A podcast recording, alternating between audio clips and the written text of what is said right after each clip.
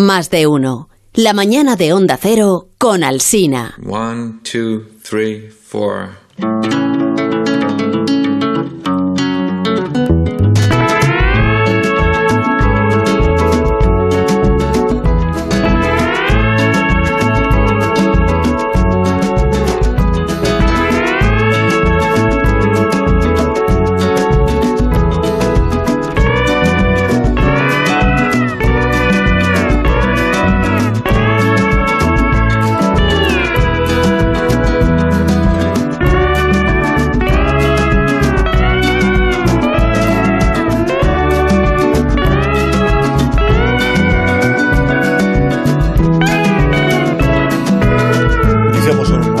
Con nuevos propósitos, con nuevas intenciones, con un ánimo renovado y con muchos cambios que ya irán ustedes percibiendo en la cultureta de por las mañanas de los viernes, en Onda Cero Más de Uno, donde Alsina, y también en la cultureta nocturna. No way. Donde se avecinan algunas novedades muy esperadas por la audiencia, que tienen que ver pues con bajas que se van a producir. Yo no voy a adelantar más, pero ¿qué tal, Nacho? ¿Cómo estás? Pues un poco escalofriado con lo que estás contando. No, pero me pediste tú huecos por la noche para poder incorporarte tú a la cultureta de por las noches de los viernes. Y parece que está a punto de anunciarse que Amón abandona el programa de la noche. ¿No es así, Amón? Buenos días. Efectivamente. No es así. No es así. ¿Y qué razones habría para cambiar de rumbo o de ruta, pues, avalados como estamos por un EGM eufórico que coloca al programa en una posición de repercusión, de radio de influencia, que rentabilice más una oleada del EGM que Amón. O sea, el EGM salió hace un mes. No, el EGM salió hace menos de 3 semanas. Sigue mencionando el EGM semana tras semana. Lo que no tendría sentido, es que hay que aprender, me gustaría llegar a este mensaje a la audiencia, sí. Lo que tendría sentido variar lo que funciona, mucho menos cuando funciona tan bien, ¿no? Bueno, o sea, pues entonces, Vigalondo, lo siento, no hay posibilidad de incorporar a la noche. Tampoco, mi carrera como actor radiofónico tampoco me permite diversificarme mucho. Oye, grandísimo actor radiofónico, ¿eh? El puntal de la ficción sonora de Navidad de este año en este programa. Eso sí, creo que la cultura matinal requiere de ciertas modificaciones, porque está en un periodo de convencionalismo. Pero estamos hablando del éxito de Vigalondo como actor de ficción radiofónica, que es esto es un registro nuevo para ti, es un campo de actuación pues que se abre ahí ante nuevas posibilidades. No, más que una puerta que se abre, es una doble puerta, sí, que se abre de par en par. No como las de unos grandes almacenes. Fue muy grandes, muy positivas las críticas al desempeño dramático de Vigalondo en su interpretación de un jefe de gabinete de un presidente de gobierno. Ahí está. Es gurú. ¿Verdad que buena parte de tus frases yo se las he escuchado al de... Bueno, sí, al que había, ¿no? Sí, al de antes. ¿Qué tal, Sergio del Molino? Buenos días. Pues... No te voy a felicitar el año porque ya te lo felicité el lunes. Te lo felicito yo otra vez. Feliz año. Igualmente, tú estás estupendo. Muchas gracias. Lo que pasa es que estoy un poco sorprendido de que todos estos cambios y estas disputas entre la cultureta nocturna, matinal y demás se hagan de cara a la audiencia. Los trapos sucios se lavan en casa siempre. O sea, esto no, aquí, para no, eso tenemos, aquí siempre hemos sido. ¿Esto qué pasa? Somos asamblearios, ahora van a poder opinar los oyentes. No nos ha gustado mostrar los trapos y la suciedad y eso. No es lo que vas a enseñar. No me gusta nada. Bueno, Rosa Belmonte, buenos días. Hola, buenos días. ¿Qué tal? Yo aparte de, como también he felicitado el año, bueno, a los que no se lo he felicitado, se lo felicito. Quería felicitar especialmente... Feliz año a Vigalondo, que ha hecho el mejor programa de Nochevieja de este año y de cualquier año en mucho tiempo. ¿Ves? Rosa, no me digas eso. Programa. Que soy muy frágil. Ahí con Gurruchaga, con el elenco de Espíritu Sagrado, tomando las uvas desde el Bar Charlie. Es que no ha habido otra cosa como eso. Gracias. Sí, que se emociona mejor y no le salen las palabras. No estoy acostumbrado a que los medios hagan eco de nuestro humilde espacio en Orange TV. Muchas gracias, Rosa, es verdad. No, es verdad. Y luego me ha asustado un poco con esto de las bajas, porque ahora que he aprendido a hacer la factura electrónica, no me jodáis. O sea, porque menudo pérdida de tiempo. No, tú estás blindada, Rosa Belmonte. Lo que es actualmente es millonaria, porque lleva sin hacer las facturas, no se sabe el tiempo. Llevaba desde junio. Y entonces tiene un caudal interesantísimo para afrontar. Vive engañada, entonces. Ha descapitalizado el grupo. He estado patrocinando a Tres Media. Es verdad, el agujero de las cuentas de enero para este grupo no es asumible. Desde junio, en todos tus ámbitos, Rosa, relacionados con la casa. No solo en esta, bueno, en algunos más, pero en esta factura electrónica sobre todo, porque se me atrancó. Guillermo me enseñó. Contaste y con una buena ayuda, iba a decir. Se me olvidó. Willy, buenos días. Buenos días, yo que no sé sumar 2 más 2 como se ha visto en este programa en directo, le enseñé a Rosa a hacer las facturas, o sea que aquello puede ser... Nos pasó, Guillermo, Rosa, que cuando aprendéis por fin cómo se hace, pasa un mes hasta la siguiente y se os olvida. Exactamente, no, eso es lo que me pasó a mí. Claro, desde que Willy me enseñó hasta que yo me puse a hacerla, se me había olvidado. De verdad, qué triste. O sea, que no entiendan... que no sabe sumar. Que no entienda el grupo esto como críticas a su estupenda plan de digitalización. Vale, que no lo entienda así el grupo. Ah, por favor. Porque si no va a haber muchos más cambios de los que yo pensaba en la cultureta de por las mañanas y de por las noches. Sergio no dice nada porque como él es un escritor de éxito y prestigio internacional y sale en el Guardian como Garzón, pues se lo hacen. A mí me lo hacen, yo ni me sé la contraseña, yo no sé ni entrar en el sistema. En el New York Times, o sea, deja algo para los demás, del Molino, deja algo para los demás. Bueno, os dejo la afición navideña, por ejemplo. Oye, no lo digas con desdén, porque ha sido un exitazo. Gracias a Vigalondo, que tiene ya amarrados otros contratos para los próximos años. Le hemos hecho un contrato de larga duración. Fijo discontinuo, ¿entiende? Pues, contrato de fijo temporada, discontinuo. Contrato temporal. Solo Navidad. Vamos al año 1998. No, 98. 1998. Un anuncio que seguro que no recordáis. Sí. ¿Estáis bien? Hubiera podido verlo. Lo que estáis viendo, pues es que hay un señor ahí bastante mayor en medio de un desierto, en una cabina de teléfono. Un señor que es José Luis López Vázquez. En 1998 llega la libertad al mundo del teléfono.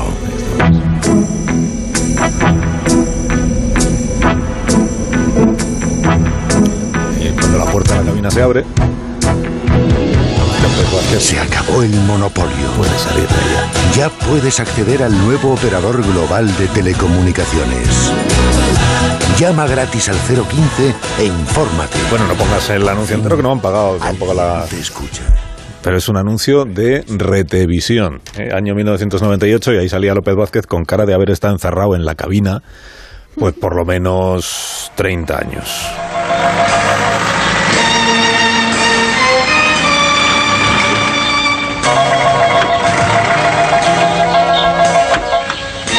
La relación de López Vázquez con el sector telefónico español pues venía de lejos y de largo, porque él, por ejemplo, hizo también el anuncio de las acciones de Telefónica, conocidas por la sociedad española, al menos por la de antes, como Las Matildes. Telefónica, póngame, no corte, señorita. Bilbao, yo no pedí Bilbao. Señorita, mi mujer se enteró en la peluquería que sus amigas compraron telefónicas. ¿Cómo averías? No, telefónicas. Ah, es averías. Nueva York. Yes, my woman querer telefónica por cosas de mujeres, mister. Matilde, ya tienes tus telefónicas. Menudas somos las Matildes. Este año también tendré telefónicas. Por eso Las Matildes, llaman Las Matildes. López Vázquez un poco en Luis Sánchez Olactip, un poco en ese registro, en este anuncio del año 67. Mientras esa campaña de televisión ya estaba emitiéndose, un guión de una ficción dormía en un cajón. Lo había escrito Antonio Mercero, conocido entre otras cosas pues, por la serie Crónicas de un Pueblo.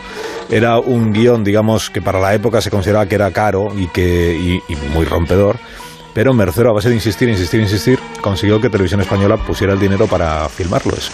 Un mediometraje de 4 millones de pesetas de presupuesto, 4 millones de pesetas, ¿cómo se dice? De las antiguas pesetas, ¿no? Decís vosotros, los culturetas, de las antiguas pesetas, para 34 minutos de película cuyo título es La cabina. ¿Qué le pasa? ¿Que no puede salir? Eso será. Venga, hombre, empuje fuerte. Vamos, hombre, que se habrá encajado la puerta. Venga, empuje un fuerte. Un poquito. Vamos a tirar los dos. Venga, ayude. Yo también tiro. Venga, los dos, a la vez, vamos. Ayuda hasta arriba, así. Eso es, hombre, empuje usted. Pero fuerte. Venga, va. La historia que el que se quedaba atrapado dentro de la cabina, el espectador no debía poder escuchar lo que estaba diciendo, y entonces Mercero necesitaba un actor que fuera, pues, que gesticulara mucho, ¿no? Que fuera muy expresivo, aunque no se le escuchara, y ahí surgió el nombre de José Luis López Vázquez, aunque me han contado que no se le ocurrió a Mercero, sino al co-guionista de La cabina, que era un chavalito de nombre José Luis Garci.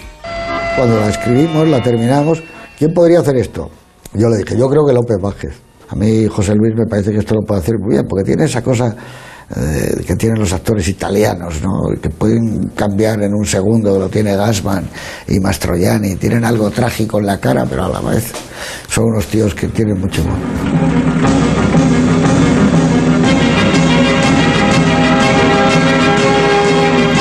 Se llevó un Emmy en La cabina, y además trajo consigo una segunda entrega de la campaña de las acciones de Telefónica, de Las Matildes, un nuevo anuncio en el que López Vázquez conseguía salir de una cabina de teléfonos y lo celebraban un salto de alegría delante de unos chavalitos que estaban jugando al fútbol. Y 25 años después, una agencia de publicidad se acordó de esa cabina y de López Vázquez e hizo ese anuncio que hemos escuchado al principio de Retevisión. En el 2018 el Ayuntamiento de Madrid aprobó la construcción de un monumento homenaje a la cabina, que es el monumento que se acaba de inaugurar estos últimos días en la ciudad de Madrid, que es una cabina de color rojo, igual que la original e igual del mismo tamaño. Le han puesto ahí un pedestal y una placa conmemorativa, está en la plaza del Conde de Suchil, en el distrito de Chamberí. Y no se puede entrar a la cabina, esta es la parte que muchos echan de menos, pues, todo el mundo ha deseado quedarse encerrado a lo López Vázquez alguna vez, pero a la cabina esta no se puede entrar. No sé si habéis visitado el monumento, pero aún estáis a tiempo de hacerlo, porque va a permanecer ahí pues el tiempo que sea necesario. Así que vuestros recuerdos de la cabina que queréis compartir esta mañana con los oyentes son muy vivos. ¿Lo habéis visto? ¿Lo habéis vuelto a ver? La vuelta a ver está en YouTube disponible. Como os ponen deberes. Y en la web de RTV está también libre. Sí, la he también. E incluso el programa de Juan Carlos Ortega de la mitad invisible, que lo hace muy bien. Lo que yo no tengo muy claro, es decir, yo tengo el recuerdo de ver la cabina de muy pequeña. No tengo claro si fue el 13 de diciembre del 72 o el 24 de noviembre del 73, porque en cualquier momento me habría dado miedo.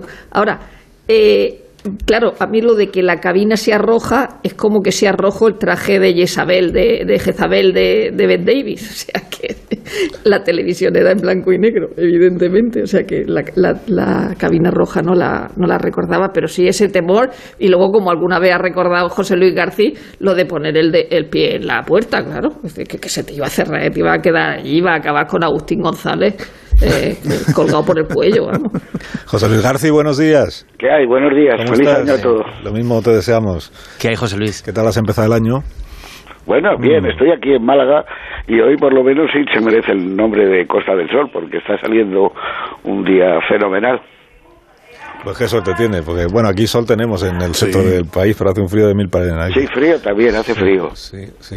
Oye, entonces tú eras un pipiolo, ¿no? Un chavalito cuando escribiste el guión de la cabina con bueno, ya llevaba yo trabajando, yo se lo debo a Antonio todo, porque él, no sé, pensó que cuando nos conocimos el año 64 por ahí, que podíamos colaborar juntos, y eso hicimos. La cabina formaba parte de una serie para televisión que se llamaba 13 pasos por lo insólito, donde eran 13 guiones más o menos, mediometrajes, como tú dices. Luego se fueron haciendo poco a poco, pues Los pajaritos y Don Juan, que hizo Antonio, La Gioconda está triste también, que era un relato que había hecho yo, y poco a poco se fueron haciendo, pero estábamos un poco desconcertados porque creíamos que era una serie buena, pero pasaba y nadie decía que fuera interesante, ¿no? Y que yo creo que fue Fernando Moreno, cuando estaba en Televisión Española, el que de casualidad lo leyó y dijo, oye, pero esto lo de la cabina está muy bien, ¿no? Y lo comentó, y entonces le llamaron y se puso en marcha, pero ya nosotros no estábamos un poco perplejos porque teníamos la sensación y la seguridad de que aquello estaba bien, que eran historias, bueno, prueba de ello, que luego se fueron haciendo casi todas, ¿no? Y bueno, yo creo, como dice Rosa, que fue el 72 la primera vez que se emitió, no el 73, sí. Pero tampoco estoy muy seguro, ¿no? No, pero que José, que Televisión Española la emitió el 13 de diciembre del 72, el estreno, pero la volvió a poner el 24 de noviembre del 73. Sí, eso debió ser cuando ganó el Emmy, ¿no? Que la volvieron a poner al ganar el premio X. Nos llamó Antonio desde Nueva York, que estaba con Jesús Hermida, y nos dijo: oye, hay una de Granada Televisión que también tiene muchas posibilidades, pero aquí habla la gente, aunque no sabemos nada, pero la gente habla de que está como favorita para el Emmy de este año. Y eso fue el 73, ¿no? Y bueno, yo creo que la historia era un poco eso que persigue siempre las películas de Billy Wilder, ¿no? Mezclar la comedia con el drama, ¿no? Y era así. Había un momento que era el encuentro de las dos cabinas que se cruzaban entre Agustín González y López Vázquez, que nosotros sabíamos que si la gente en ese momento dejaba de sonreír, o sea, se le congelaba la risa al ver aquella imagen de otro tipo como el desesperado, la película cambiaba, y cambiaba la música, cambiaba todo, ¿no? Y bueno, y efectivamente yo creo que es una joya que hizo Mercero, es una maravilla de dirección, está fantástica. Han pasado los años y como está filmada en los planos cortos y en los planos más sostenidos, ¿no? Y luego fue un acierto rodar todo el final, aquel mundo de muertos en las cabinas, en la terminal de Barajas, ¿no? Que costó bastante, pero al final autorizaron. Era una sala gigantesca, ¿no? Y se llenó de cabinas enteras y de muñecos, de todos los del final, ¿no? Y antes había personas, ¿no? Actores, figurantes. Pero eso, yo creo que también fue muy importante el que al final lo autorizara el aeropuerto de Barajas. José Luis, ¿qué tal? Soy Sergio del Molino, ¿cómo estás? ¿Qué tal? Se ha dicho mucho y se ha interpretado, y cada vez que hay un aniversario o que la vuelven a emitir en algún momento, siempre surgen las interpretaciones de La cabina como una alegoría del español atrapado en el franquismo, y aunque sé que muchas veces lo habéis desmentido, yo no sé si de tanto oírtelo y de tanto repetirlo, al final has acabado creyendo, y dices, a ver si inconscientemente hice algo así. No sé si ha cambiado tu interpretación. No, vamos, si nos ponemos estupendos y serios, diríamos que entonces nos gustaba mucho Umberto Eco, aquello de la ópera aperta, sí. que fuera una obra que al final todo el mundo pensara lo que quisiera, pero no, hubo de todo, bueno, que era gente extraterrestres, alienígenas que llegaban aquí y se iban a apoderar del planeta poco a poco, que era que era el Opus Dei, que se estaba dominando también a todo el mundo, hubo interpretaciones para todos, ¿no? Era una historia, entonces nos gustaba mucho la ciencia ficción, ¿no? Y bueno, ya sabíamos también que se iba a decir de todo, eso que tú dices, el hombre sin poder comunicarse en el franquismo, un hombre que puede hablar pero que nadie le oye, nadie le escucha, ¿no? Sí. Bueno, hubo de todo, ¿no? Pero era así, es curioso, ¿no? Pero no sé, yo recuerdo eso, que lo hablábamos mucho, lo de como Umberto Eco, decíamos que la gente piense lo que quiera, vamos a dejar la obra abierta, final abierto, venga. José Luis, es la realidad. Soy Rubén Amón, ¿qué tal? Pero hola, Rubén. ¿Hasta dónde alcanzaron los problemas con la censura, si es que los hubo? Precisamente redundando en el planteamiento que hacía Sergio, porque no se percibió como una expresión artística inocente del todo, ¿no? Sí. No, te preguntaba que hasta qué punto llegaron o no los límites de la censura, y hasta qué punto o no se constriñeron. Solo se cortó un plano, nada más, pero ahora mismo te diría... Porque pareció como demasiado... Porque salía un ministerio, ¿no? Creo que salía como nuevos ministerios, y entonces creían que lo interpretaban como una crítica al gobierno. ¿Era un medio? Sí, pero eso fue como de casualidad, porque cuando se estaba rodando se pasó por allí, igual que podían haber dicho que no pasé por el subterráneo ese de Velázquez. No, eso fue casual, no tenía nada que ver, pero... Yo creo que no, porque estaban también desconcertados los que iban a ejercer aquello de la censura, y no sabían muy bien tampoco por qué cortar nada. Pero bueno, eso de nuevos ministerios tampoco tenía mucho sentido. Si hubiera puesto el cartel viejos ministerios, también lo hubieran cortado. O sea, sentían la necesidad de censurar algo. Sí, algo hay que quitar, porque esto es raro. No, pensaban que había como gato encerrado en algo, y no lo había. O sea, pero Eso es lo que se tenía con eso. Luego hicimos un par de años después, o tres, 2 años así, hicimos La Gioconda está triste, y lo mismo decían, pero ¿qué pasa? Porque la Gioconda dejaba de sonreír, y entonces ¿qué pasa? Que la tristeza era que estamos hablando de un régimen que está ya en su último momento, sin todas esas cosas, pero esas interpretaciones son curiosas, no se sabe muy bien de dónde sacan, la gente se estruja el cerebro demasiado. Bueno, José Luis, soy Guillermo Altares, ¿qué tal? Oye, hola Guillermo, ¿qué tal estás? Cuando fui a ver la cabina, ayer a Piles, de repente, todavía no había vuelto a ver el corto, me di cuenta que La cabina era roja y no gris, como la recordaba. ¿Crees que eso le pasa a mucha gente, como los recuerdos de la realidad se confunden? Porque yo estaba convencido de que La cabina era de otro color. Bueno, se rodó en blanco y negro, con lo cual era muy bonito en las cabinas estas que hay en Londres, que a mí siempre me han gustado mucho, bueno, a todo el mundo. Es un monumento nacional. Mucho. Sí, pero ahora que has dicho eso, nosotros pensamos en que La cabina estaba en Manuel Becerra.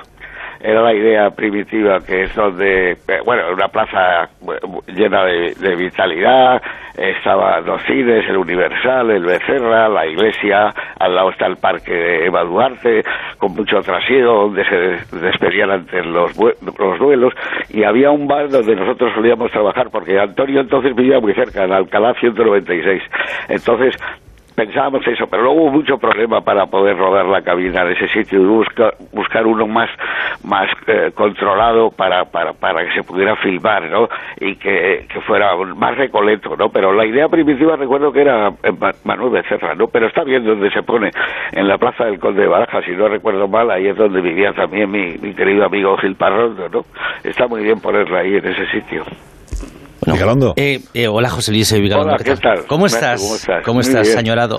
¿Qué tal estás? Yo me voy a poner un poco estupendo, venga, porque ya que mencionáis el color rojo de La cabina, a mí me gusta resaltar que no hay nada más de ese color en todo el mediometraje. Técnicamente es un mediometraje, ¿no? Sí. Es un tipo de decisión de dirección que me parece de veterano del cine fantástico y de ciencia ficción. Por ejemplo, no se ven nunca los rostros de los operarios de Telefónica. Parece la película de alguien que ha estado toda su vida haciendo cine fantástico, como si fuera Terence Fisher, etcétera, etcétera. ¿Cuál era la relación de Mercero con un género en el que después no se prodigó?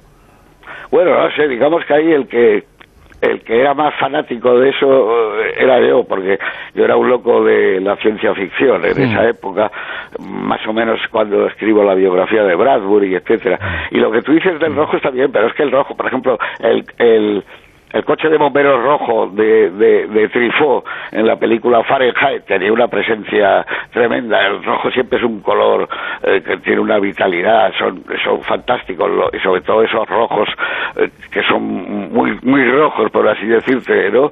Y bueno, era muy bonito visualmente que fuera que tuviera ese color, ¿no? Pero toda la narrativa cinematográfica de ciencia ficción utiliza unos colores como muy, como diría yo, muy estimulantes, ¿no? Y entonces el rojo quizá es de los mejores en ese aspecto.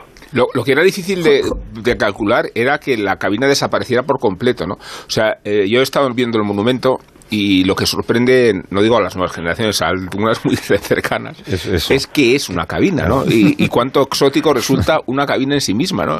Y me estaba acordando de una producción de Carmen que hizo Calixto Vieto, que era muy transgresora, que estaba ambientada la ópera de Bizet en Ceuta con los legionarios, todo muy extremo, y con el tiempo la producción ha ido adquiriendo mucho vuelo, mucha repercusión, pero en su origen tenía una cabina y claro, la han tenido que quitar porque la cabina resulta un argumento incomprensible, digo, la semiótica de una ciudad, ¿no, José Luis? O sea, la cabina ha desaparecido de nuestra vida, ¿no? Sí, por desgracia, ¿no? Lo que pasa es que últimamente todas estaban rotas, colgando esos cordones así como electrónicos, como yo decía. No había una cabina que funcionara y es terrible, ¿no? Porque ahora ya no hay ese problema, todo el mundo tiene un teléfono móvil, pero antes había casos de socorro inmediato, alguien que va a la luz, y tal, y vas a una cabina y no funcionaba, ¿no? Pero bueno, ha sido una era que ha desaparecido, la de las cabinas. No solo eso, Yo me acuerdo que era el crack cero, mucha gente me ha preguntado a mí que era lo de la ficha. Tú entrabas a un bar y pedías con una naturalidad enorme, me da una ficha o dos fichas, pues la echabas y la metías y entonces a los 3 minutos acababa, vamos, a los faltando 20 segundos empezaba pipi, pipi, y o metías otra ficha o te quedabas sin ello. Hay cosas que se han olvidado, el teléfono compartido, fíjate tú, hasta has hecho una película sobre ello, ¿no? Eso a la gente le parece como de ciencia ficción, y es verdad, tú tenías el teléfono compartido con un señor. Si es, decía, si la otra casa había una chica casadera, joder, estaba todo el día comunicando el teléfono, no había manera de hablar. Eso ya empieza a ser fantástico. En la cabina, la cabina no funciona. José Luis López Vázquez nunca llega a poder hablar por teléfono. Y la cabina es falsa. La cabina es una trampa. Entras allí, ya te cogen y luego te llevan a no sé sabe dónde. Pero José Luis, esa cabina no es cierta. Esa cabina no la tuvieron que fabricar para exprofeso, para y es un poco más pequeña, que las cabinas reales de la época, ¿no? Sí, no, porque no había problemas. Hay que decir que Telefónica estaba muy contento, que no hubo ningún problema. Yo recuerdo nos invitaron incluso a una comida a López Vázquez, a Antonio y a mí, y estuvimos allí, nos enseñaron la Telefónica de la Gran Vía, me refiero, que es la primera vez que yo descubrí ese edificio, que es como el Empire State por dentro, es una maravilla, es una joya de ese barroco neoyorquino, pero... No, lo único que sí, creo que no fuera exactamente igual. Pero eso pasa mucho cuando te hacen reproducciones, yo que sé, de un premio. Te lo dejan, pero que sea unos centímetros más pequeño, distinto el formato mínimo, ¿no? Y entonces aquí la cabina yo sé que era más... tenía unas medidas que eran menores, que en las puertas también. Y luego, por supuesto, claro, la cabina se instalaba, estaba más o menos... iba a funcionar, entraba un tipo, iba a llamar y ya iba a salir y no podía. Pero era por un efecto dramático, ¿no?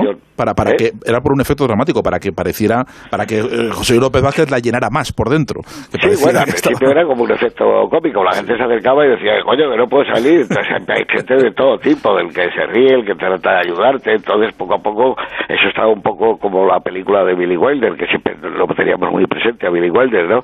Aquella película de Ace in the Hole, el gran carnaval, porque igual, joder, es una situación complicada, pero empieza a montarse casi un circo, una verbena, la gente le tira al blanco en aquella situación dramática del tipo que está en la montaña y no puede salir. Era un poco esa situación, ¿no? No, decía que el hecho es que la gente empezó a tener precauciones a partir de la película. Esto sí que no es una broma, ¿no? La gente atrancaba la puerta para evitar que sucediera, ¿no? En la puerta. Como dice Rosa, es verdad, la gente no es un chiste. La gente hablaba y ponía el pie para que no se le cerrara la cabina, pero eso era así. Pero pues, o sea que eso luego yo en el cuarto de basura de mi casa también digo, me voy a quedar aquí. Y había pocas cosas más angustiosas que hacer una llamada en verano en una cabina con el sol de agosto. Luego, bueno, en el cine, ¿cuáles son tus escenas favoritas de cabinas? Porque son muy útiles si eres un gángster, como periodista, para refugiarte de un ataque de pájaros. Me voy a meter en esta pregunta. El origen no está en la cabina de Tippi Hedren en los pájaros. Sí, seguro. Ahí, nosotros nos gustaba mucho. Y entonces yo creo que fue una especie de desafío que yo le dije a Antonio, joder, tú que eres un director que vas a ser un fenómeno y tal, ¿tú te atreverías? Pues yo creo que Hitchcock sí lo haría, hacer una película entera en una cabina. Me acuerdo que decía, joder, y eso, joder, claro, sería complicado, porque claro, los planos dentro de la cabina serían muy, casi no hay lugar para poner la cámara, pero fíjate tú, yo creo que Hitchcock lo haría, porque teníamos muy presente el ataque de los pájaros cuando Tippi Hedren está metida allí, ¿no? Y entonces la historia era esa, decir, joder, hacerse una película en una cabina de teléfono como en un ascensor, ¿no? Pero fíjate, luego llegó Rodrigo y hizo una película, ha metido un tío enterrado, ¿no? O sea que nació de un reto. Tú le retaste a Mercero, a que no tienes narices a hacer una película que sea como una cabina, ¿no? Así como nacen las buenas ideas. Oye, José Luis Garci, que no te entretengo más. Muchas gracias por haber hablado con nosotros. Con todos vosotros. Muchas gracias. Fuerte abrazo. Fuerte abrazo y feliz año otra vez a todos, de verdad. Gracias, José Luis. Gracias. Un abrazo. Bien por Málaga. Mira, me dice el guionista que se llama Carlos Zúmer. Ah, sigue Zúmer. Zúmer no cambia. Ya os he dicho que hay cambios para este nuevo año. Y uno de los cambios es el retorno de Zúmer, como guionista de la cultureta de los viernes por las mañanas en Donde Alsina, en Onda Cero Más de Uno. ¿Habéis actualizado el software? Sí, y ya no sé lo que os iba a contar. Ah, que me dice que ha conseguido él, al escuchar lo de la anécdota de la escena del plano que censuró, la censura, nunca mejor dicho, que lo ha buscado. Y ya que no lo ha encontrado en la versión de Mercero explicando por qué la censura se cargó ese plano. Me llamaron urgentemente para decirme que cortara la escena en que se veía un ministerio. Yo no entendía nada. Pero bueno, yo me fui a la moviola y vi La cabina. Y jamás pasaba La cabina por delante de un ministerio. Pero sí pasaba por la estación del metro de los nuevos ministerios. Y aparecía la palabra ministerio. Entonces, bueno, me pareció tan estúpido que volví a llamar por teléfono a Televisión Española y dije, oye, no hay ningún ministerio, es la estación de los nuevos ministerios. Me dijo el Mercero, tú no interpretes y corta. Tú no interpretes. Es muy bueno. Tú no interpretes y corta. Bueno, me dejáis que hagamos una pausa muy cortita y a la vuelta os pregunto cómo decís vosotros el apellido de Peter. Zweig. No, Zweig no. Perdón, el otro, vale. Bogdanovich. O sea, ¿con qué grado de precisión pronunciáis el apellido de Peter Bogdanovich, que se ha muerto, ha fallecido en el día de hoy? Ahora lo comentamos. Más de uno. La mañana de Onda Cero con Alsina.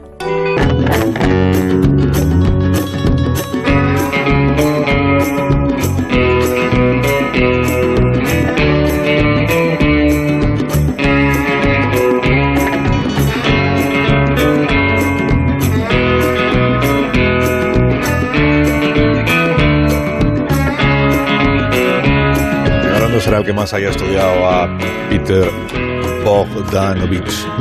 ¿Tú cómo dices? ¿Bogdanovich? Bogdanovich. Sí. Él, como tiene confianza de colega de profesión, pues le llama Bogda. No, hombre, ya me gustaría ser colega de él como tantos cineastas de la generación anterior a la mía que eran como discípulos suyos. Esto, en sus últimos años se convirtió en mentor de muchos cineastas. Lo cual hace que su pérdida sea aún más lamentable. Que es que ha parecido... No, parecía que hacía una confusión. Sí, que te has quedado corto en la reflexión. Sí. Corto, en tono mal, ¿no? Además, es que sin guión escrito por él. Habías concitado ya nuestra atención, estábamos esperando a ver el momento de la revelación. Pero él a su vez ejerció mucho de discípulo de los predecesores de él. O sea, era como muy agradecido al trabajo que habían hecho. Porque era cinéfilo. Que habían precedido. Engarzó generaciones. Al final ha quedado más como cinéfilo, igual que como director de cine de éxito, digamos. Recogió de la calle Orson Welles. Está el libro de Ford. Yo quiero decir, quiero recordar un tuit que he leído hace nada que decía: acabo de leer 1000 tuits lamentando lo poco valorado que estaba Peter Bogdanovich. Yo creo que uno de los tópicos que flotó en torno a él era lo poco valorado que estaba. Yo creo que se nos olvida lo que es un director poco valorado, que es alguien del que no estaríamos hablando en caso de que muriera hoy, ¿no? A ver cuántos hablan de mí si yo la palmo mañana. Quiero decir, creo que es un autor del que todos conocen. Por tu programa de la tele, seguro. Claro. Bueno, igual sí, igual me estoy eclipsando a mí mismo, es posible, pero es un director del que yo creo que todo el mundo conoce, pues como mínimo 4 obras maestras. O sea, no es un director... no tiene una mala, ¿eh? Claro, no tiene una película mala. Wow. No tiene... Dedicamos bastante tiempo a la cultureta de las Fiction Show y creo que si se puede medir toda esta naturaleza polifacética de Bogdanovich, hay que concederle una enorme influencia en el cine contemporáneo y en el de su tiempo. O sea, en el momento de su posición de crítico, en el momento del establecimiento de los cánones, ¿no?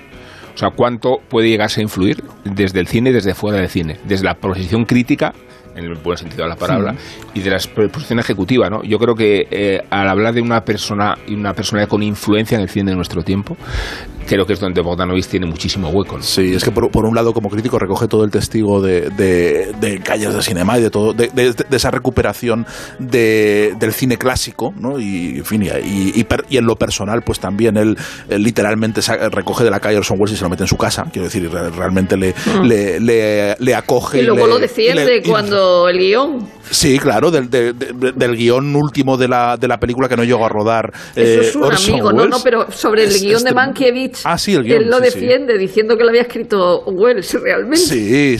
Él, o sea, es un incondicional de Orson Welles. Es alguien que acoge, pero directamente. O sea, no solo en un sentido crítico, sino físicamente recoge. Y luego es verdad que engarza con todo lo posterior. Y su gran primera obra maestra, la última película, es fundacional en muchos aspectos. No se entiende nada del cine indie sin esa película, sin cómo usa la música, sin cómo el planteamiento de los personajes, la relación con la nostalgia que hay dentro de esa propia película, ¿no? Todo el cine posterior le debe muchísimo, y esa tristeza, ¿no? Eso no se entiende nada del cine indie posterior sin la última película de Peter Bogdanovich, que no fue la última, sino de las primeras. Uh-huh.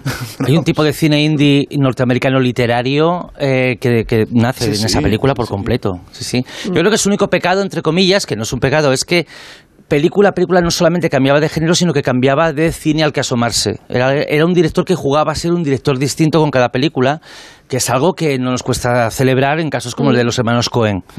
Y en ese sentido creo que eso puede ser la única cosa que, bajo una interpretación errónea, puede manchar su carrera. Pero claro, sería un error. Bueno, es que todo su cine creo que iba sobre el cine. Era un cine muy meta, en general, ¿no? Todo, o sea, realmente era muy autorreferencial. Fíjate que hace Máscara, por ejemplo, que es una película rara, y hace Texas Bill o hace Luna de Papel.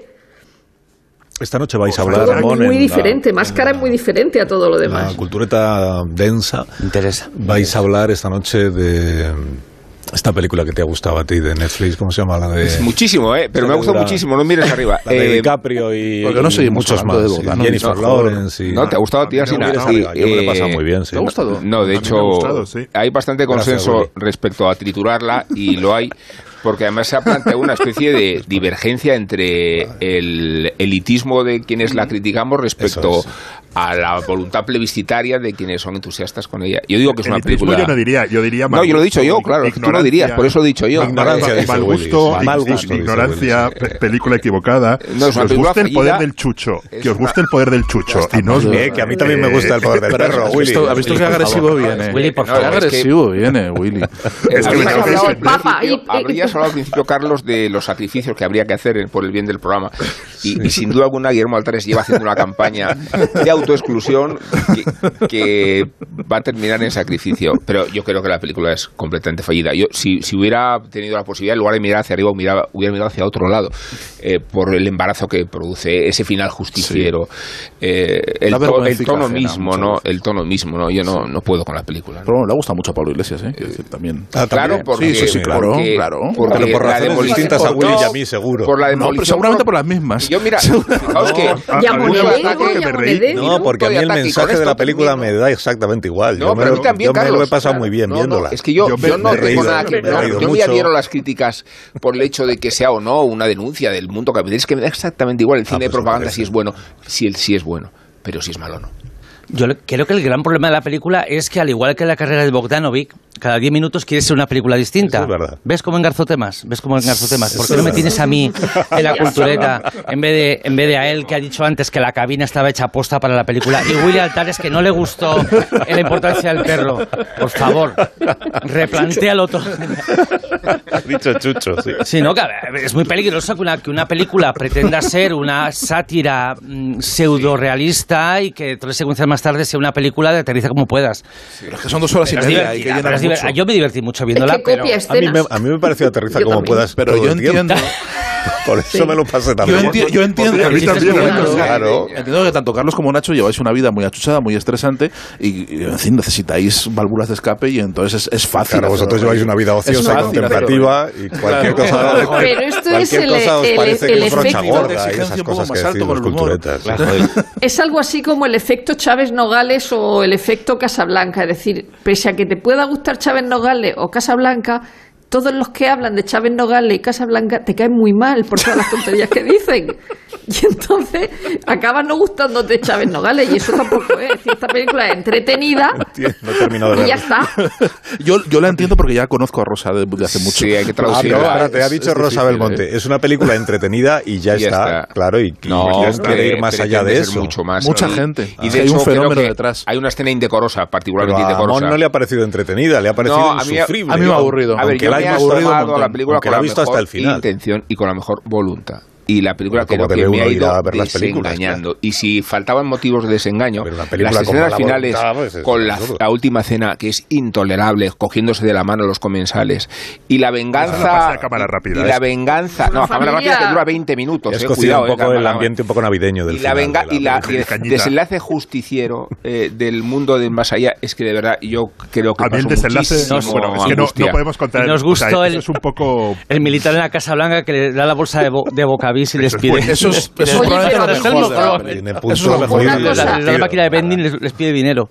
Eso fue maravilloso. Ese es genial. Habéis visto la imagen después de los títulos de crédito, ¿no? Que no es tuyo derecho. Un caos. Cuando habláis del desenlace... Un caos, dice. Varios desenlaces, porque no termina nunca. No, pero cuando habláis del desenlace, ¿habláis del desenlace antes de los títulos de crédito o después de los títulos de crédito? Luego encima... ¿A que sigue después de los títulos de crédito? Es que no se habían quedado... Les habían dejado cosas por contar. Hay otra. ¿En serio? Sí, después de los títulos de crédito. Igual si ves la última, hay dos escenas. Hay dos más. Hay dos. Claro. Igual si ves la te reconcilia con la película. Entonces, ¿sabes? Entonces todo cobra sentido. ¿Cómo podemos parar esta moda de que la película siga después de los créditos? ¿Pero por qué? Stop. Me pasó cuando Vigalondo con Spider-Man, que la vi con mi hijo el otro día, insisto en este matiz, porque igual voluntariamente no hubiera ido, pero es que tiene después de los títulos de crédito. Bueno, pero dos finales. Pero estás la vista en el cine. Como El secreto de la pirámide. Claro, pero ahora en Netflix no tiene sentido poner películas. Cuando empiezan los créditos te salta a otra cosa y no terminas de verlo nunca. Claro. Decir, no sé por qué colocas cosas que la gente no va a ver. ¿Por qué produces? Es que no termino de entender esa manía. Es verdad, es verdad. Ya el resto para esta noche, que tenéis interés en hablar más. Fíjate, Vigalondo quería hablar de la cuarta de Matrix, pues hoy no puedes. No te pues me la guardo para la semana que viene. Pero sí que ¿qué calificación le das? Queréis hablar de la de Sorkin esta noche también. Diamantes. Esa sí que me ha gustado, fíjate. No gustándome Sorkin. ¿Te ha gustado? Esa es la de Lucille Ball y su lindo marido. La de Lucille Ball. Tenemos muchísimo trabajo. Javier Bardem, cubano. Javier Bardem y ella, ¿quién es? Nicole Kidman. Nicole Kidman, aunque cuesta ver. Figurada porque es un mapa. O sea, yo creo que Nicole Kidman no hay rostro, ¿verdad? Pero está increíblemente caracterizada. Pero es la mujer sin rostro, para que parezca Lucille Ball, a mí me parece fascinante. Pero no tiene cara. No tiene cara, no. Está con los rasgos borrados. Es unidimensional, ¿verdad? Es como Botox, es como una jungla de Botox ahí que tienes que apartar. Inexpresiva. Una jungla de Botox.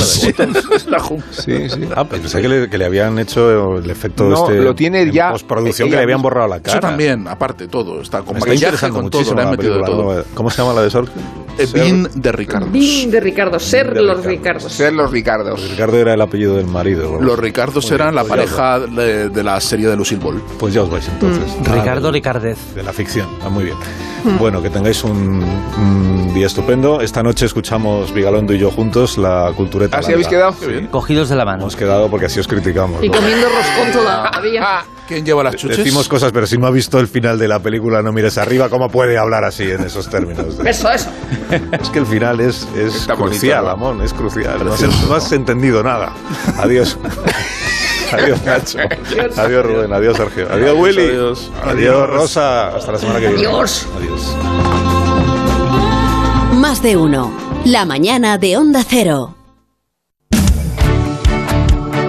98.